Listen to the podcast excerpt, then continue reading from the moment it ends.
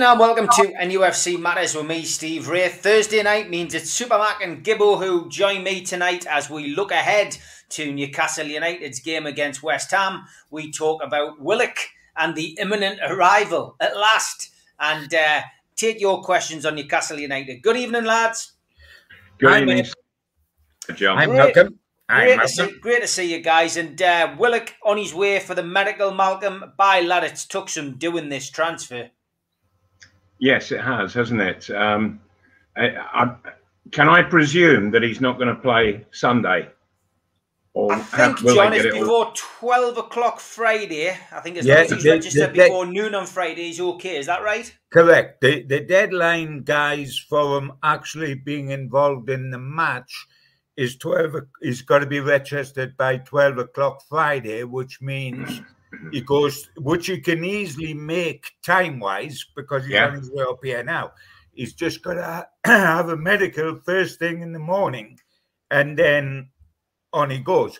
Uh, I mean, my feeling, and Newcastle have said nothing, and that's understandable at this stage, is that the best you could expect would be from to come off the bench. He's only played 48 minutes of football pre-season with Arsenal, so you know he's even worse off in terms of getting mileage on the clock than Saint-Maximin and Wilson and Shelvey and the other guys. Uh, you, you, the greatest certainty is he would never make 90 minutes because of the lack of play he's had. The good thing is that, uh, as I said last week, he wouldn't have to bed in at all because he knows every single player in the team because he played with them last season. But I mean, I think they would. I think they would put him on the bench and, and bring him on just to get it. If Newcastle have Yeah. a goal down in the second half and the fans might turn and suddenly Willock standing on the touchline to come on, the crowd's going to go crazy and they're going to be with Newcastle for a grandstand finish. So I, I think they may well use him, uh, but he couldn't play 90 minutes, of course. No, Mhm. uh, Mal. I mean, look, it's uh, a comment there already. Uh, Willock's agent must have squeezed Charnley dry. That, of course, was the issue, Mal. It was down to personal terms. The fee had been agreed, twenty-five million between the teams, but uh, it appears that Joe Willock's dad was getting the best deal possible, and uh, led to believe he's probably the highest-paid player at the club now. Is that is that fair? Do you think? Yes, because he's the most expensive. And, and so if, if he's the most expensive, then yes, uh, uh, I think that he should be um, well remunerated. Um, and if he, yeah, if it works out that he's that he's top, so be it. Um, you know, the, when you think that the the leap that we've had in transfer fees of late is is, um, is quite incredible, and and of course contracts go with it, and so it's not just the fee that's paid; it's it's it's the worth of the contract that has to be added on top of that, um, and uh, and so if if if if he is the biggest fee player at Newcastle United, then he should have the biggest contract. I, I I've always felt that. I guess, John, this really, I mean, you struggle to keep up with Newcastle United and, and what they're actually doing behind the scenes with contracts, etc. But um, there was a wage cap, wasn't there, John? yeah, um, but yeah, the- the wage cap is actually trying to get you as cheap as he can and for as long as he can. I think. Uh, I mean, the interesting thing, and it, it it's the interesting thing from my point of view, looking at it, is that in some ways, Ashley has gone against what he normally says, i.e., he doesn't want to spend as much as up to 25 million pound on one player. Um, this is the exception because he's been persuaded as he was persuaded in the past, which is you buy somebody in their early 20s, you give them a long contract, and they double their money if you come on to sell them when they're about 26 or 27 coming into the peak. Now, he did it twice in the past. The only trouble is that the two people he, he did it with, it hasn't worked. The first one, he, he signed Joelinton, was just short of his 23rd birthday. This guy's 21, as we know.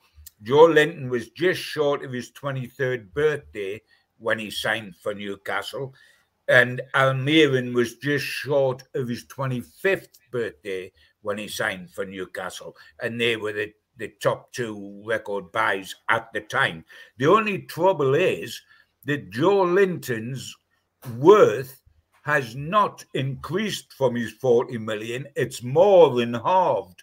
You wouldn't get anything like 20 million for Joelinton as of today if you were selling him. With Almiron at 20 million, I don't respectively think with his goal scoring record and perhaps lack of position, etc., that you, I think you would only get your money back at the very best at the moment. You wouldn't make a profit on Al- Almiron, so it hasn't worked in their two cases. Mm. Willock mm. looks a different kettle of fish. And you know what I find amazing, guys, in all this? Bearing in mind that Willock is an out and out midfield player, he scored eight goals in 13 appearances, 11 starts, two subs, eight in 13. So in half a season, Willock has bettered Joelinton's total of Premier League goals in two seasons. Joelinton's got six goals in 69 appearances. So Willock's beaten that in half a season. And Almiron, Almiron is equalled Almiron's Premier League goal scoring record over two and a half years in Almiron's case. His eight goals has took him 80 games. Willock's eight goals took him 13 games. So it's staggering that already Willock has left those two guys absolutely trailing and makes you think that his value will not greatly reduce as Joelinton's has and as Almiron's hasn't increased. It's but those facts are, are quite amazing. Then half a, half a year he's done better than Joelinton's done in two years and equaled what Almiron's done in two and a half years. Yeah, uh, Mal, it's uh, it's certainly interesting, isn't it, when you hear the, the, the amount that these players are getting paid at Newcastle, and I mean, you know, Shelvey's up there, um, round around round around the seventy grand mark, I think it is. Um, you know, it, it, it's a lot of money. So I, I guess Ashley's plan, with him knowing that he's going to be here for at least the start of this season, he'll still be hoping that there's a takeover of some description happening, I guess. But I guess he was just clearing the wages off, getting rid of the likes of Muto, etc., to, to, to give himself half a chance of bringing uh, Willock in. Mm, yeah. and uh, it's Deadwood that's gone, and uh, and, and a, a real pair of fresh legs um, that's come in in Willock. And and he scores goals from midfield. Great. Um, uh, and and that's how business sh- should be done. And Newcastle should have been doing a lot more of that kind of business because there has been over the over the past few years there's been some right deadwood um, in in the in the club and I, and sometimes you've got to take a bit of a financial hit um, when somebody is deadwood um, but better that you do that um, and and and keep your squad um, really at, at, at, um, firing on all cylinders uh, and and at its peak. Um, you know, without that deadwood hanging around, which which drags you down, always drags you down, and and and the situation that Newcastle have now is um, that that Joelinton um, he, he's he's pulling the whole situation back because he's not good enough to reach the quality that's necessary right now. And he's not, and he just hasn't got enough improvement in him. He's got no improvement um, for the for the projection o- over the over the coming season. Uh, and uh, and I, I've always I've always believed if you've got if you've just got half a thought that that somebody ain't really doing what is necessary, what you want to see, get him out. but Newcastle are very, very slow on doing that. Very slow. It's interesting what you said there, Malcolm, because you're actually right. And I remember a lot of years ago, the Chronicle thought, let's do a feature. You know, when Liverpool were winning everything, they were winning the European mm. Cup uh, four or five times in the days of McDermott and Souness and etc. etc. And the Chronicle said, get in touch with Bob Paisley, see, because a Northeast lad, so he might be interested in doing a favour to another Northeast lad myself. See if you can go down and spend some time with him. And Bob said yes, and I went down spent four or five days with Bob, as I did with Bobby Robson when he was at Porto, and sort of lived with him for those days. And I'm, you're sort of saying, what is the secret of Liverpool's success? And he was saying one of the secrets was exactly that, Malcolm, that no manager, because managers bought everybody in those days, not a mm. director, football, etc. And he says no manager will never make a mistake in the transfer market. The best managers are the ones that make the least mistakes in the transfer market. And he said, you know, if I make a mistake, this is Bob Paisley, in the transfer market, I realize it quickly and I get the guy out so quick, fans have forgotten he was here in the first place. He says, and what a lot of managers do, they try to justify buying that player by keeping putting him back in the side in the hope that he'll do well and he'll justify the thing. That just heightens, he says, the mistake you've made. The minute you realize you make a mistake, get the guy out in the mm. fans within a very short space of time, he'll even forget that he was here in the first place. And I think that's good advice, Malcolm. Oh, absolutely. I couldn't agree more with what he said to you. I really couldn't. Um, because um, what it not only it not only weakens the team, but it stops progression from happening. It stops improvement because you're always being held back. Uh, um, a, a, player who's not quite up to it, he's like an anchor, and he's just holding you back all all the while. Um, and and it's interesting to hear that he would then get them out as quickly as possible, um, and and that's absolutely the right way to do it. And there is nothing worse than having a manager who tries to who, who, who tries to turn the situation around because what, what you're doing is actually just going backwards. And, yeah. and, and I feel that that Newcastle United, pretty much from the start, we all knew that Joelinton was not up to the to the level that he needed to be. He has shown no improvement whatsoever. I've said this before, but I will say it again that I had been watching him quite carefully and I was getting a bit horrified by by the stats that I was working out in my head.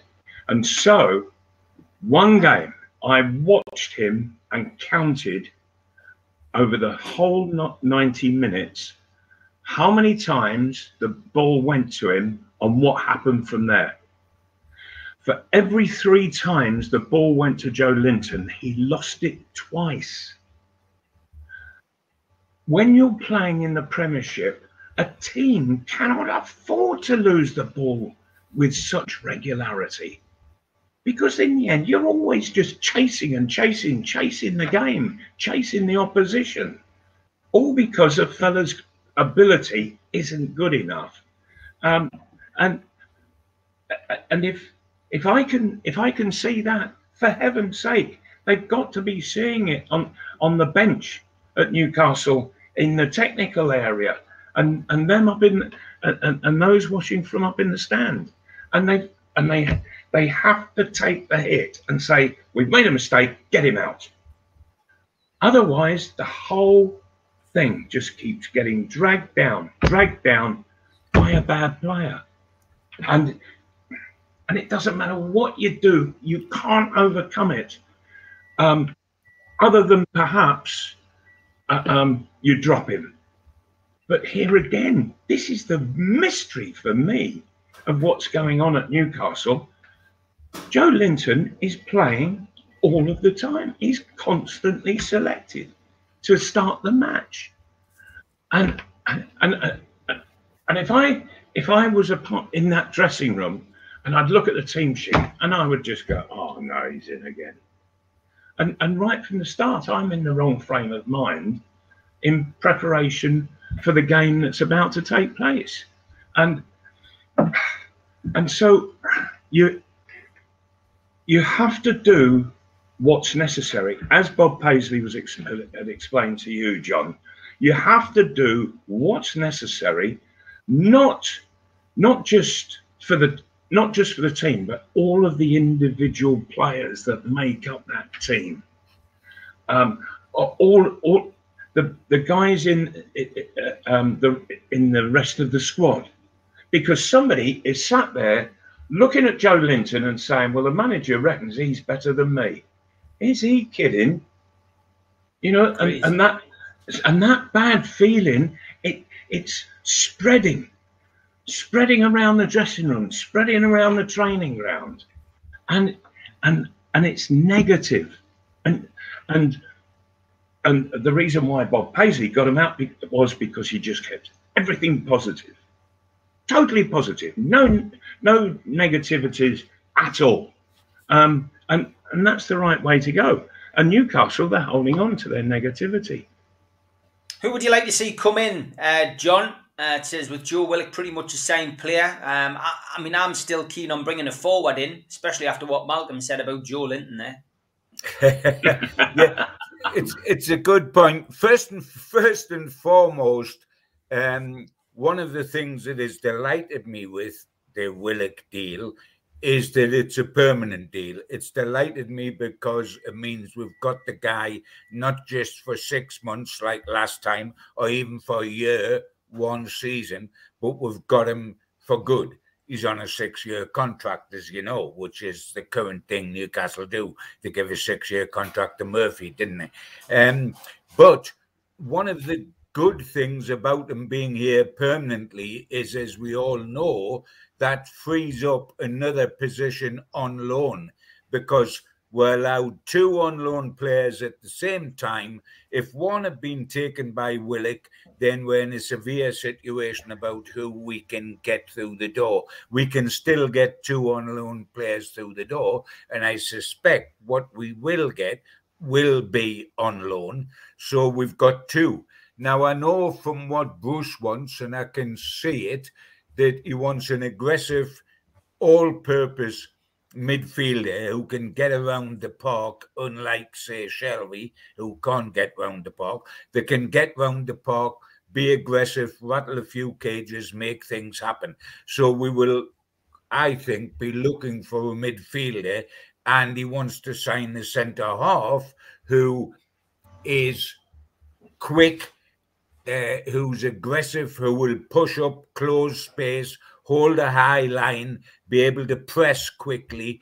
And of course, when you think about our central defenders, they're all of a certain age, aren't they? They're all older than 27. A lot of 30, 31, or 32. I think Lascelles is the youngest um, of, of, the central uh, defenders. So we will definitely go for a midfielder and a centre half. What you said, Steve, I would like to see a striker. In fact, I think it's imperative, but evidently Steve Bruce does not think it's imperative.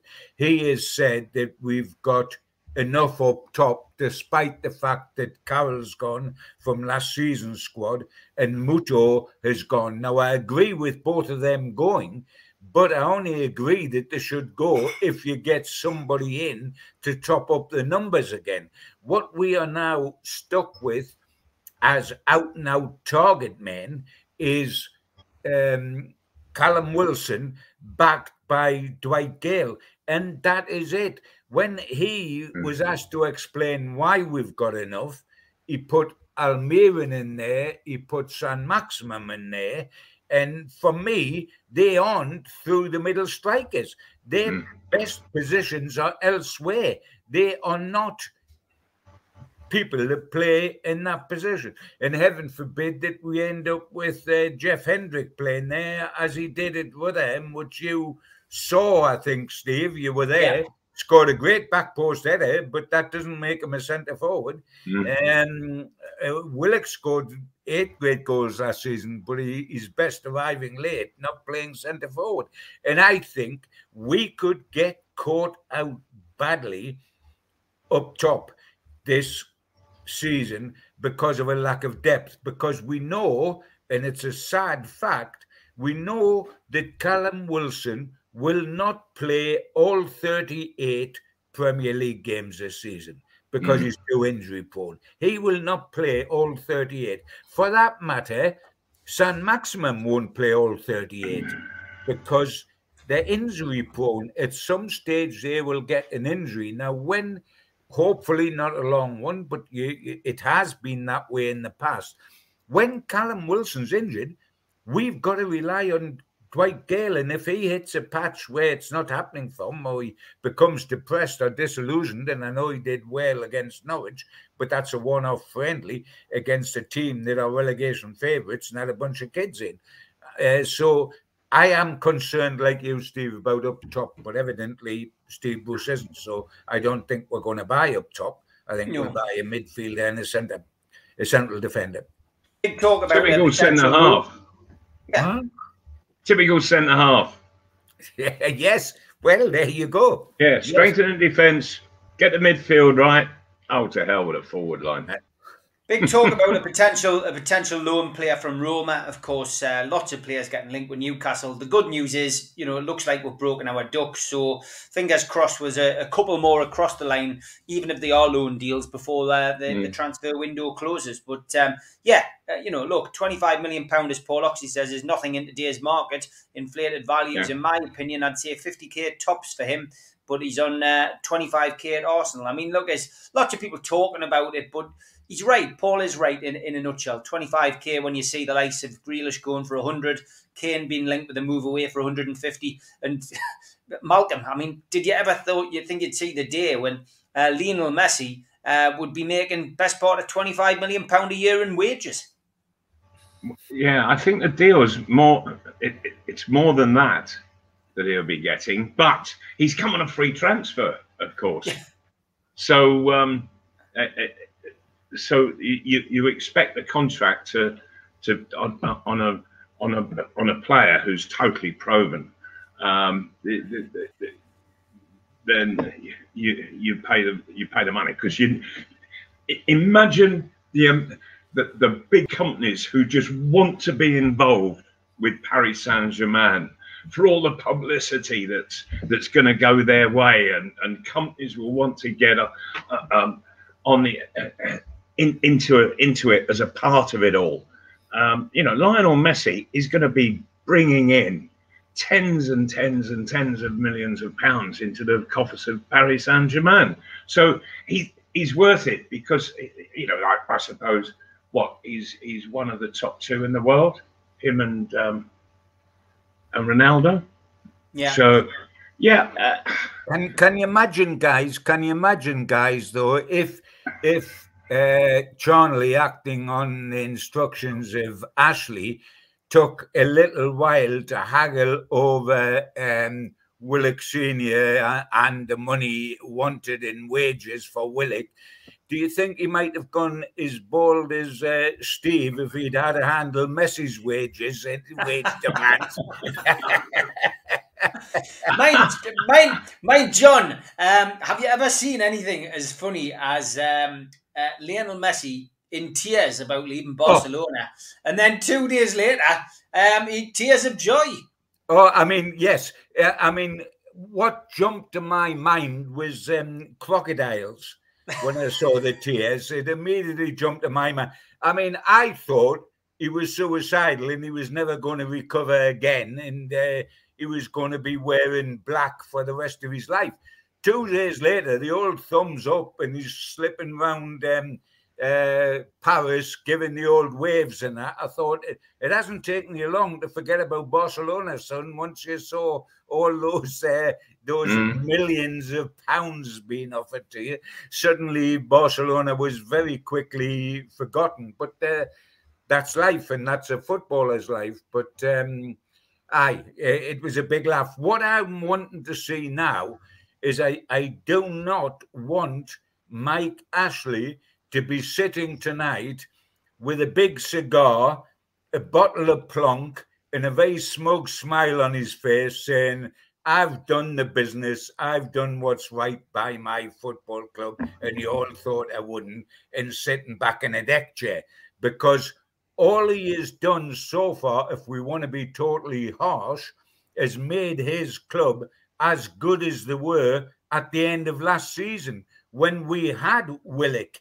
And we, the squad we now have with Willock through the door is the squad that finished last season. He has got to go on and do at least two more deals before August the 31st to give Newcastle any sort of chance. And that is the midfield and the centre half. I would love three deals with a striker as well.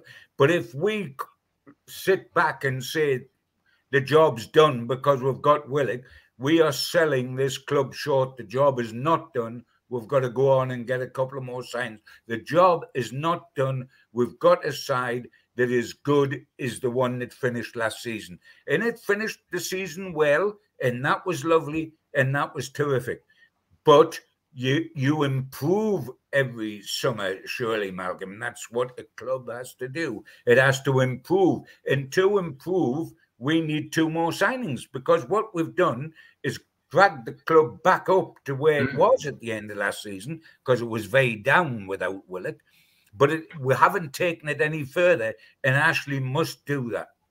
Sure, I, I couldn't agree more, John. Um, but it, it, there's no use just bringing in anybody. You've got to bring in players of, of, of, of a satisfactory quality. Good heavens, you know, I, I, think, haven't we seen enough of the Mutos and, and players like that who really just are, are so far from, from, the, from the necessary level?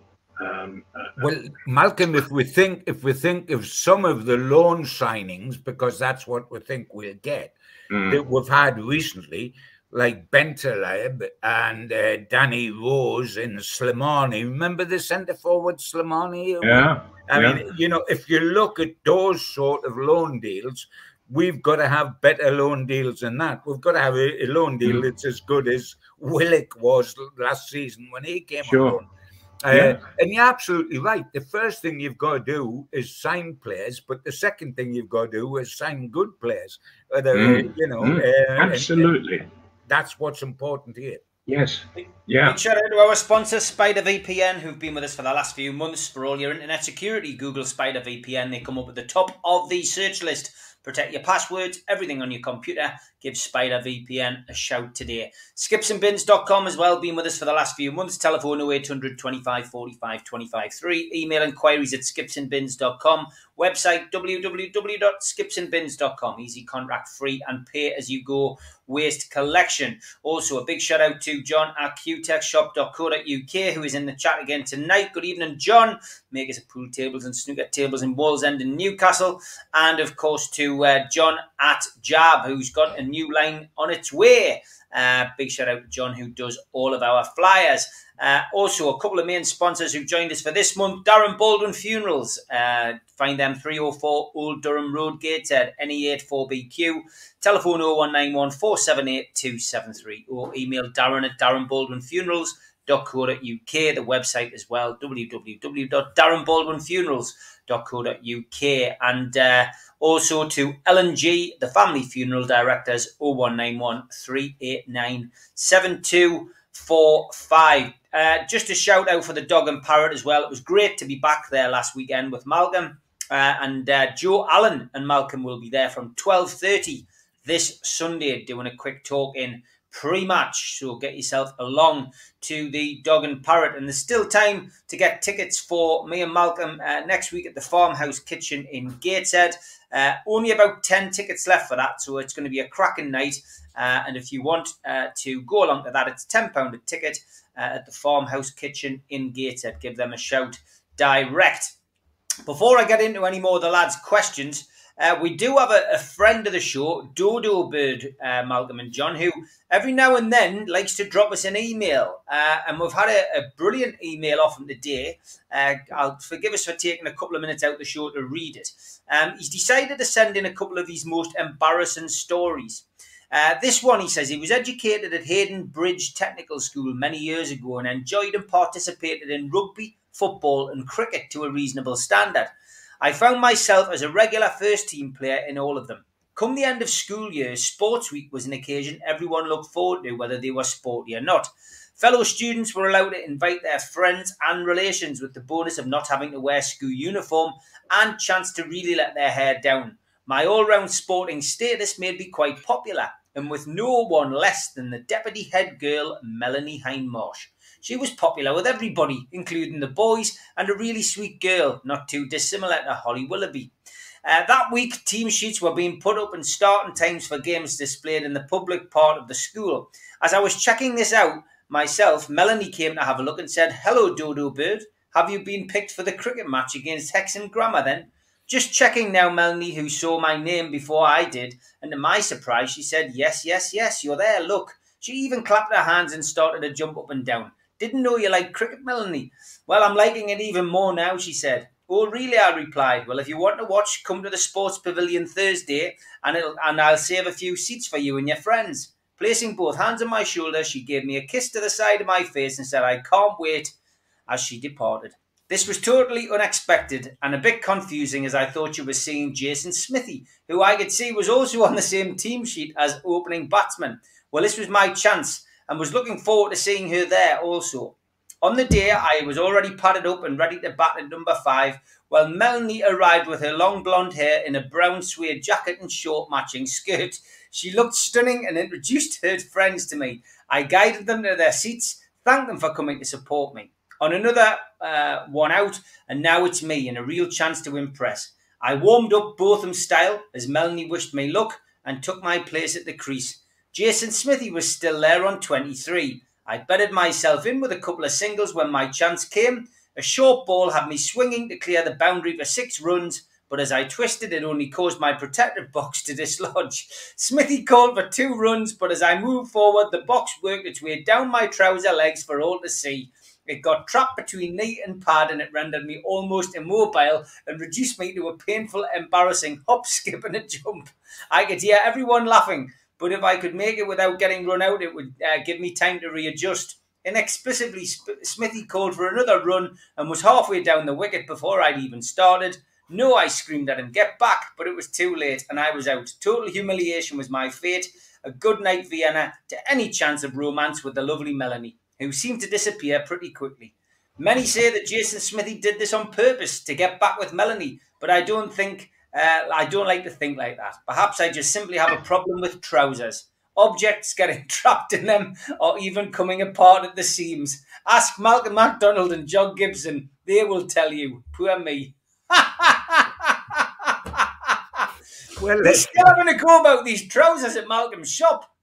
That's that's right. That's what we initially talked about. If you remember, he bought his trousers at Malcolm's shop, and they disintegrated before he got over the Tyne Bridge, I believe. With uh, but I mean, I would uh, staunchly say that wasn't the case. As a photograph of me, which is just behind the laptop now, with a pair of most outrageous flares on you've ever seen in your life, and there were sailors' trousers, magnificent bought at Malcolm Shocks, uh, and I look like the, the dog's hydraulics in them. So uh, I've got nothing but good to say about Malcolm and his trousers. I mean, no don't, don't you worry, John. They'll be coming back into fashion fairly soon. hey, I've, I've got them upstairs, pal. Everything comes back into fashion. Yes. James Brown says Supermac is a former professional who has played at the highest level of the English game. What runs through a player's mind at this point in a season, especially when a fan base is as deflated as we are? Um, the players won't be thinking about uh, about how the fan base is is feeling. Um, that they'll be just very focused, concentrating solely on getting a, a really good start to the season. Um, and great first game at home. Um, and West Ham are a footballing side, um, a good footballing side, and um, but nevertheless, Newcastle last season had a terrific record against them, and and so uh, the the players will be working to win the fans over, you know, and it's uh, um, and you, you you do that. You look to do that early on in every game. Get the fans on board. You know, and, and, and it's actually said in dressing rooms, come on, get out there, get the fans on board early.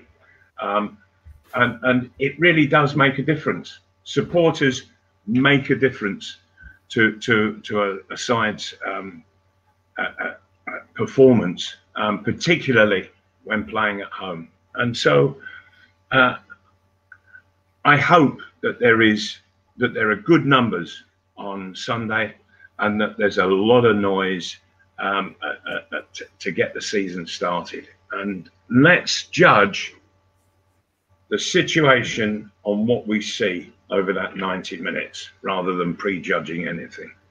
Okay, Nicholas, I'm not going to the match at the weekend. I'm actually on Abbey Road, believe it or not. I booked a trip to Abbey Road for the Sunday not expecting Newcastle versus West Ham to even entertain Sky.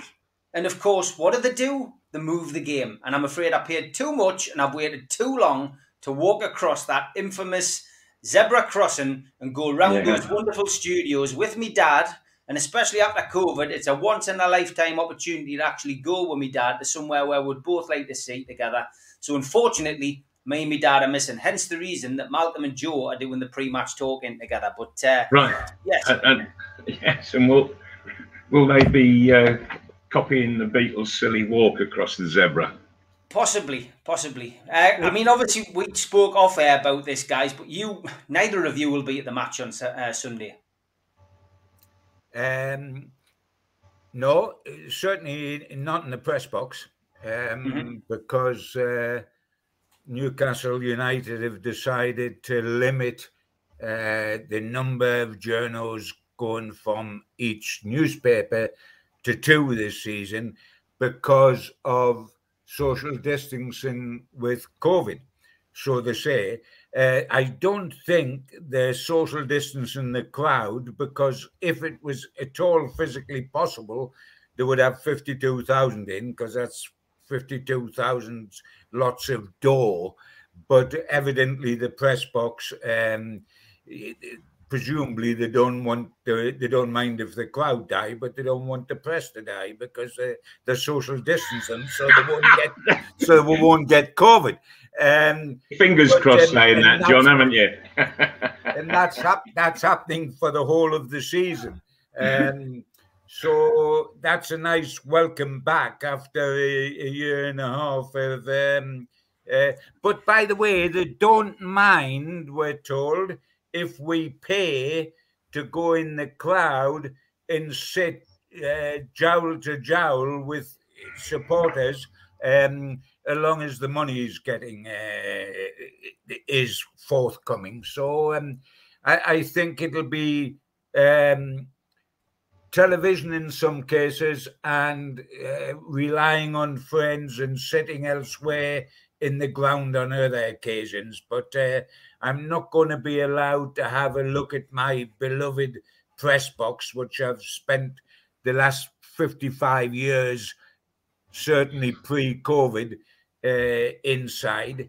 Um, I'm not going to be allowed to see that indefinitely in the future. So mm. all I can say is uh, bring on the takeover. If I was a cynical kind of chap, I would say that there's uh, evil spirits at work. Yeah, as Mike Ashley would probably say. Um, it suits the it suits the narrative of this moment in time. Less people in the press box equals less less pressure, Um, you know, from my perspective, I think that hmm. stinks, mm. and I think you two basically should be there. But um, you know, let's see what happens over the next couple of months, I guess, because you know, surely with COVID on the on the on the decline, with vaccinations, you know, being completed by most, and COVID mm. tests, COVID vaccination tests coming in by October in all Premier League grounds, and of course they're doing spot testing. You would imagine those rules and regulations will be changing forthwith, and you'll be back in there before you can say John Gibson and Supermac. Well, the inter- the interesting thing is that in heaven forbid this happens, but if Newcastle started rather badly this season and having the crowd back in, they turned on the esteemed manager, there may be a total reversal of roles and they will have the social distancing in the crowd to get rid of all the people that's having a go at Steve Bruce and might fill the press box with people to make excuses for what is happening behind the scenes. So the whole thing might be turned on its head. The the pig, they're desperate to get a full crowd in. It could actually boomerang on them if things aren't going too well. But I don't pray for that. I pray because this is my club that I've supported from the cradle to the grave. And I always want Newcastle United to do well. And perhaps a significant thing, guys, because we've had a very, very, very depressing summer. But the significant thing, and you would think this was almost pre planned, is that the mood, has it not, is lifted a little in the last couple of days with the news that Willock is joining us permanently fans are beginning to say, well, that's good. That it's not a matter of giving any credit to Mike Ashley or Steve Bruce in the eyes of fans. It's that Honest Joe is coming back to Newcastle, hopefully bringing his goals again. Though, my Joe, by the way, boys, we've got to be realistic about Joe Willock. Eight goals in 13 games, and he's a midfielder, not a striker. We cannot honestly expect that ratio to continue for a whole season this mm. season because it would be very difficult for Alan Shearer to have that ratio and expand on it. Never mind the midfielder coming late. So he's not going to score quite as many goals per game as he's been as he did the second half of the season, but he has significantly lifted. And you know what I think is also good, fellas? I think he is the sort, he's got this beautiful, beaming smile, open face. He says all the right things on social media. He says all the right things in after-match interviews. And I think, like Saint-Maximin, him and Saint-Maximin identify with the fans. The fans love them as people as well as extrovert players. And hmm. I think he'll do an awful lot towards helping lifting negativity at St James's Park, him and Saint-Maximin, because they are they look as if they're enjoying the football, don't they? The, the, yeah. the, the, beaming face, the you know, the positive attitude, this the positive things that Joe Willock says after a match, the the relationship he's already established with the fans when they weren't in the ground. Imagine what they're going to be like with him now they are in the ground. Yeah. And I think he will do an awful lot to help bridge that gap between the crowd and NUFC. And also, I'm I'm interested in in watching um, the how, how, the relationship that has developed off the field between um, Joe Willock and Saint-Maximin, how that further develops actually on the field during matches, uh, and uh, yeah, they're massive I, mates. They're massive mates. Be a bit whiz bang. They're massive yeah, mates. So. so. yeah. Let's hope so. Uh, just a quick one on Adam Armstrong, Malcolm, from your perspective. I mean, you know, he's he's gotten a long way around to get there, but he's finally a Premier League player. How do you think he's going to do? I think he'll score goals. Um, he's he's not he's not going to find it as easy, that's for sure. Um, but nevertheless, uh, I, I've over the years, the, the little I've seen of him, I've always liked him. I've always felt that he is a threat. Um, uh, but I shall I, I, I should never forget that, that that one time that Newcastle um, they actually put him in the first team and played him in midfield. Do you remember that, John? Yeah, they did. Yes, they did. Yeah, yeah, absolutely. They played him in midfield, and I, I thought, oh, you idiots! Know, the lad is just an out-and-out goal scorer, um, terrific at it. He'll he will find a way to create magic in the penalty area, and uh, and good luck to him. And yeah, Seriously. I, I wish him all the very, very best. He's a lovely lad. He's yeah. a jolly lad. All the very, very best, apart from the two games at Southampton United. And then I, I wish that he hits the corner flag regularly during that hour and a half. But he, he's gone to quite a good club, I feel, for developing the younger player without the pressure mm. of a top six club.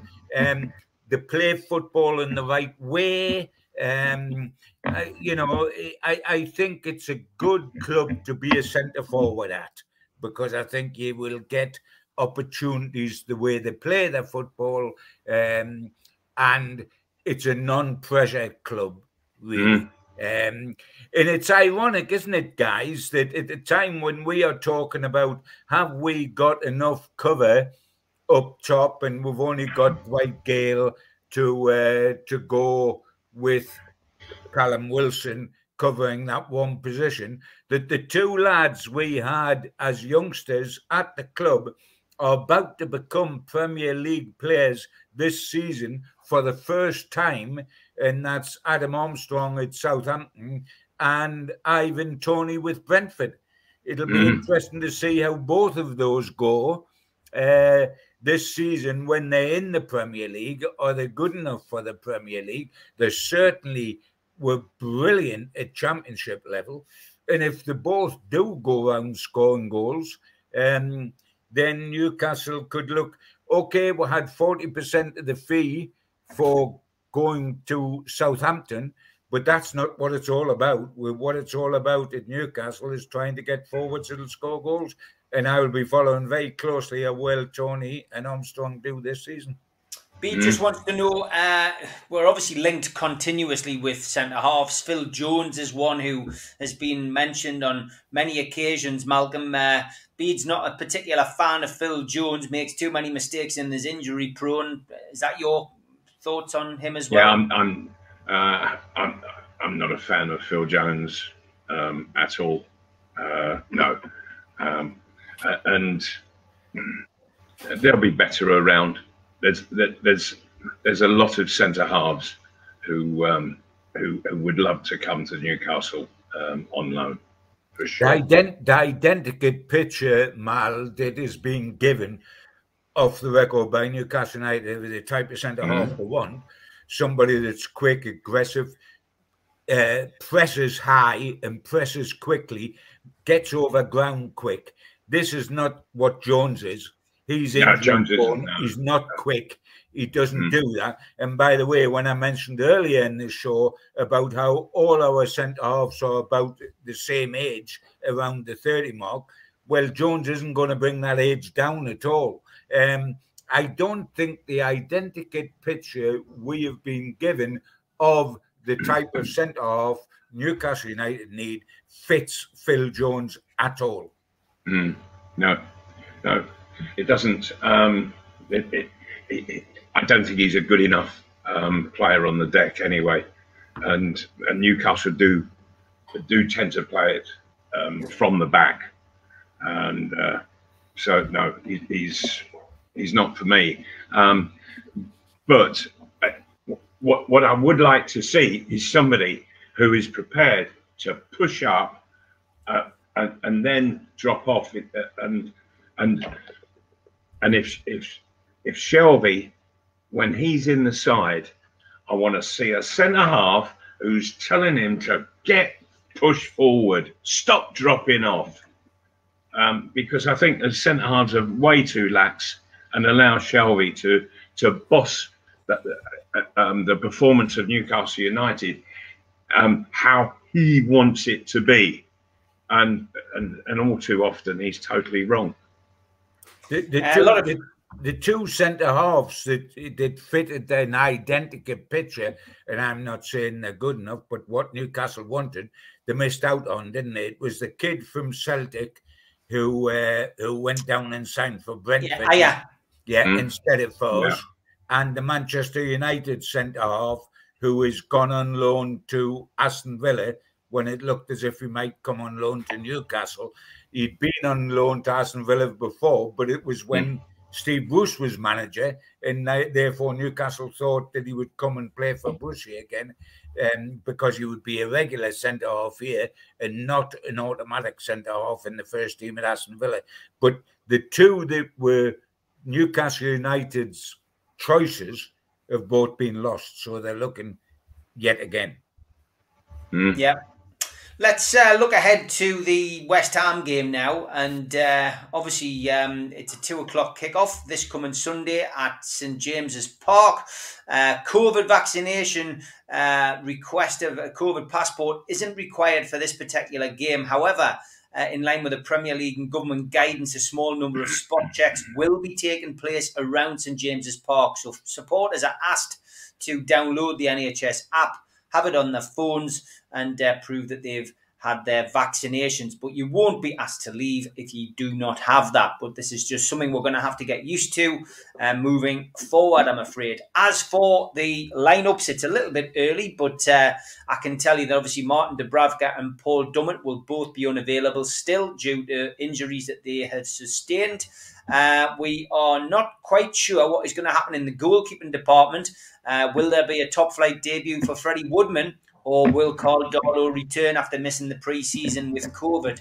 Uh, that is probably the biggest question hanging over the squad. But uh, pretty much at full fitness, uh, Newcastle United going into this game. As for the visitors, West Ham, uh, there are doubts over their defensive pair um, of Masuaku and Ogbonna and efforts to continue to sign their another centre half, uh, Milenkovic, are still ongoing. Um, it's an interesting one, this guys. It's uh, it's a, a, game which Newcastle, of course, won last season, um, three two, and there was an own goal, Joelinton and Willock. Uh, so look, it's it's an interesting game. Let's come to you first, Malcolm. It's it's nice to get off to a good start at home, and of course, you were a man who did that in your home debut against Liverpool. Mm-hmm. Yeah. Um, yes, I I hope that we see an identical performance by West Ham to the opening game of last season, because that was one of the most shocking performances I've, I've ever seen. And, and Newcastle, good for them. They made the most of it. Um, but that was, um, of course, down in East London. And, and Newcastle finished 2 0 winners. Uh, the remarkable thing is the recovery that West Ham made and how quickly they improved and, and up the table they went. And some of their football, I, I thought, where where on earth that coming from, considering what I saw in that opening game. Um, so, what what uh, what to expect from them? I, I, I think that David Moyes will be he will have been making his feelings well known about what he thought of that performance a year ago, um, and and he'll have warned them that uh, uh, that he's not going to tolerate anything like that at all, and he'll have them well wound up. And of course, that their, their final finish last season was quite phenomenal, and and and if that doesn't give them huge confidence, then what on earth is going to? Uh, we know that they're going to that that that they are a, a, real footballing side, and they look to outbeat you by skill. Um, I would like to think that uh, that that uh, uh the likes of Saint-Maximin, he he he can play a powerful part um, uh, and uh, and work a work a bit of magic and um, and get some supply into the front guys. Um, but if West Ham, uh, if they are playing the kind of football that I saw in the latter part of last season, they're going to be a very, very difficult team to beat. That's for sure. John Martin Atkinson is the referee uh, for this weekend. We've got uh, VAR, of course. Uh, seems uh, seems a while since we've spoken about VAR on this because the uh, the European Championships were virtually VAR free at times. Um, mm. But yeah, Peter Bankes is in charge of VAR. John, it's it's always good, isn't it, to be back in you know back in first game of the season. Usually, the ground full, usually full of black and white tops usually people full of optimism. Uh, but under Mike Ashley, those days have been few and far between. And, and, and now we're going into a ground essentially at the weekend. It's a live TV game. Um, Newcastle United season tickets haven't sold out. The tickets haven't sold out for this game. Um, what are you expecting from from the game itself and, and from from from the atmosphere in the ground, I guess, because people are back, fans are back. Yeah, I, I think first and foremost, Steve, at the beginning of the game, the the the fans will be so pleased, I think, to be in the ground first and foremost for a competitive game as opposed to a friendly. Haven't been there for ages. We've signed Willock. There's a bit more optimism. They're crying out for the football fix, which uh, uh, hasn't been had. It's not the same watching football in front of of the television screen. They, they're suddenly there again.